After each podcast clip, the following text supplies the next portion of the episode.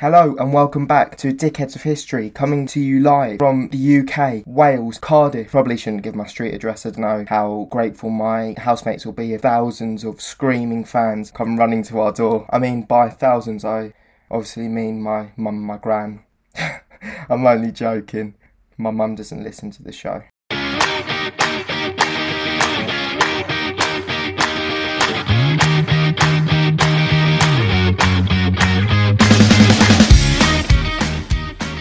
Anyway, on with this week's episode. And obviously, if you haven't listened to the rest of season two, make sure you're going back and doing that. And before we get into the nitty gritty of this week's episode, make sure you're following me on Instagram and make sure you're joining our brand new Dickheads of History Facebook group where you can tell me your input, tell me what you want on the show, and interact with stuff such as Dickheads of the Day, various polls, and various questions you can come and answer. In fact, why don't you just do it now? We've done this before, you know the drill. Make sure you're going to Facebook, typing in the search bar Dickheads of History and asked to join the group. And obviously, I will gratefully accept. Now, on to the main man of the moment, the king of pop, otherwise known as Michael Jackson. For those who have never listened to a radio or never clapped your hands or wiggled your head to Thriller, MJ was a young teen star whose music career started at just six years old, performing as a star role in the Jackson 5. He then later started his hugely successful solo career at the age of 13. Then the only way was up for MJ. He has been a highly celebrated pop icon of the 80s and 90s and even early 2000s. Known for being able to put on a show, his singing and his use of complex choreography dazzled audiences, which gained a beloved fan base. However, this all came to an end where he was found dead in his home, Neverland, in 2009. Although MJ's career was hugely prosperous, there was much that laid beneath the surface. I just want to warn you now, many of these points are allegations, and we will be getting into very adult and graphic themes. So if any of this may upset you, I suggest maybe trying a lighter podcast episode. However, if you are still here, then we will carry on and look into why Michael Jackson can be seen as a dickhead of history. On to number one, and we have the balcony baby incident. Although there may be many allegations and suspicions not clarified in this list, this is certainly not one of them. In 2002, MJ decided it was a brilliant idea to hold under one arm a newborn baby over three stories out of his balcony to the fans below. Sorry, I'll just say that again he decided to hold a newborn baby under one arm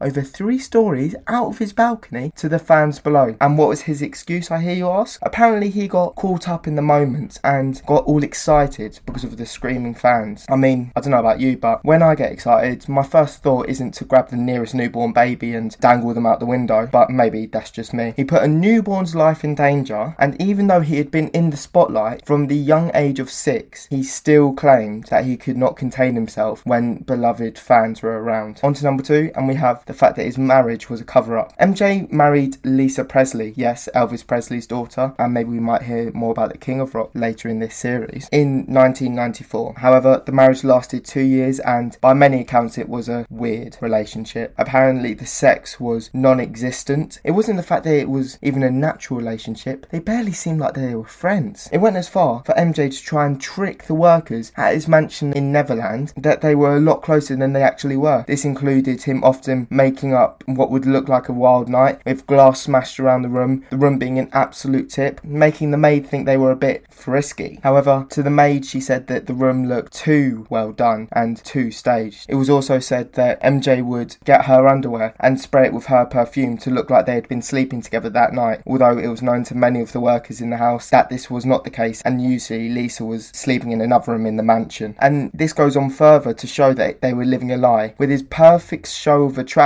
being at the MTV Music Awards in 1994, and this being very significant to what we will come on to later, when MJ decided to snog her in the middle of the stage. This is said to have been a PR stunt planned by his manager, and Lisa herself has said that it was a very ugly experience. This further goes on to suggest that something was hiding yet again under the surface. Now, on to number three, and we have the sexual deeds that he partook in with children as young as seven. I need to start off with a lot of this is speculation and allegations. However, there have been many accounts of sexual misconduct that Michael Jackson carried out on boys as young as seven. This included teaching the children how to masturbate, and because these children were so young, their penises would swell up because they were rubbing it too viciously. As well as this, he would say in order for him and the boys to bond, he would touch the younger boy's nipples while pleasuring himself and would have them turn around, also while he pressured himself, and would look at their anus yet again to bond. He also played hardcore pornography all around the room, and as they got older, they progressed to French kissing. This meant kissing all over the body, ending in kissing the genitals. And although this started as young as seven, as the boys got older, he would slowly and surely push towards penetrative sex, anal action, starting by him putting his fingers inside them and then attempting to penetrate them. He even tried convincing the boys that they would like it. One boy, Robson, who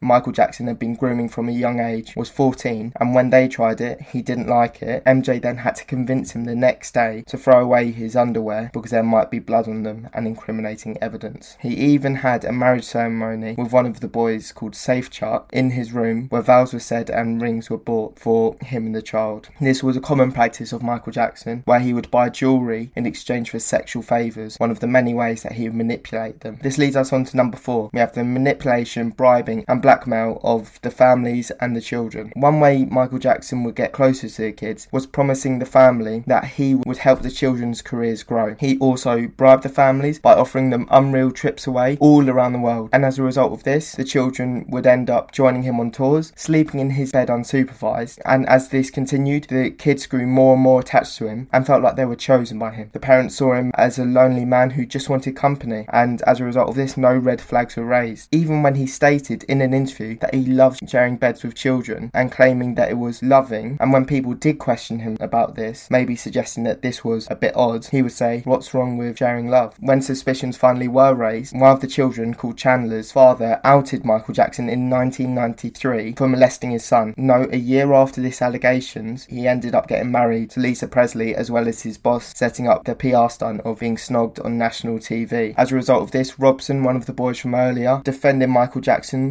so that he once again could be Michael Jackson's favourite boy, as he had become jealous of Michael hanging around other younger boys, such as Macaulay Culkin, as well as Safechuck, again the boy who partook in the marriage ceremony, had been trained by MJ's lawyers to lie in front of judges. MJ then paid off their family home after the trial, and again in 2003 when allegations of sexual misconduct were raised, Safechuck and Robson were called again. Safechuck, however, refused on this occasion, and Robson also tried to do the same. However, Robson's mum herself, who was still unaware of the grooming and the sexual misconduct that had happened, claimed that he and Macaulay Culkin were the only people who could save MJ. This emotional guilt trip ended up him once again defending the sexual predator. On to our final point, at number five, we have the design and layout of Neverland. Neverland, the whole, the whole.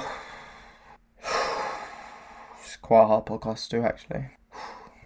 The whole design of Neverland was used to hide abuse, and certain things were put in place in order to allow Michael Jackson to get away with this sexual misconduct.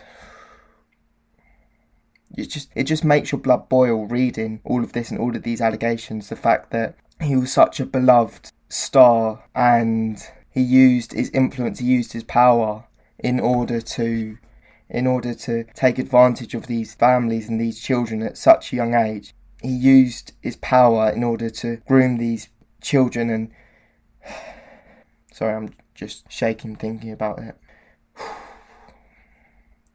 Certain things were put in place in order to help him get away with this sexual misconduct. Hallways to bedrooms had multiple locked doors in the way so that they could be heard unlocking coming towards his bedroom, as well as bells on doors. Again, a warning to show that someone would be coming into a room soon. As well as this, he also practiced with the children, getting dressed as quickly as they could in order to avoid being caught. He also had secret areas such as his attic, which made it accessible for these actions to take place. And if that wasn't enough, other measures were put in place by himself, where he would always monitor who they were talking to, and after they finished speaking to someone, he would go up to them and ask them why and what they were talking about with a certain person. And there we go, a slightly less upbeat episode this week. But as I always say, I've given you the fact, and it's up to you whether you believe the allegations or not, and whether you believe Michael Jackson was a dickhead of history. Thank you for listening, and once again, make sure you're following me on social to keep up to date with the podcast. And come back next week where we'll be looking at someone who I mentioned earlier, the king of rock, Elvis Presley. Thank you again, and goodbye.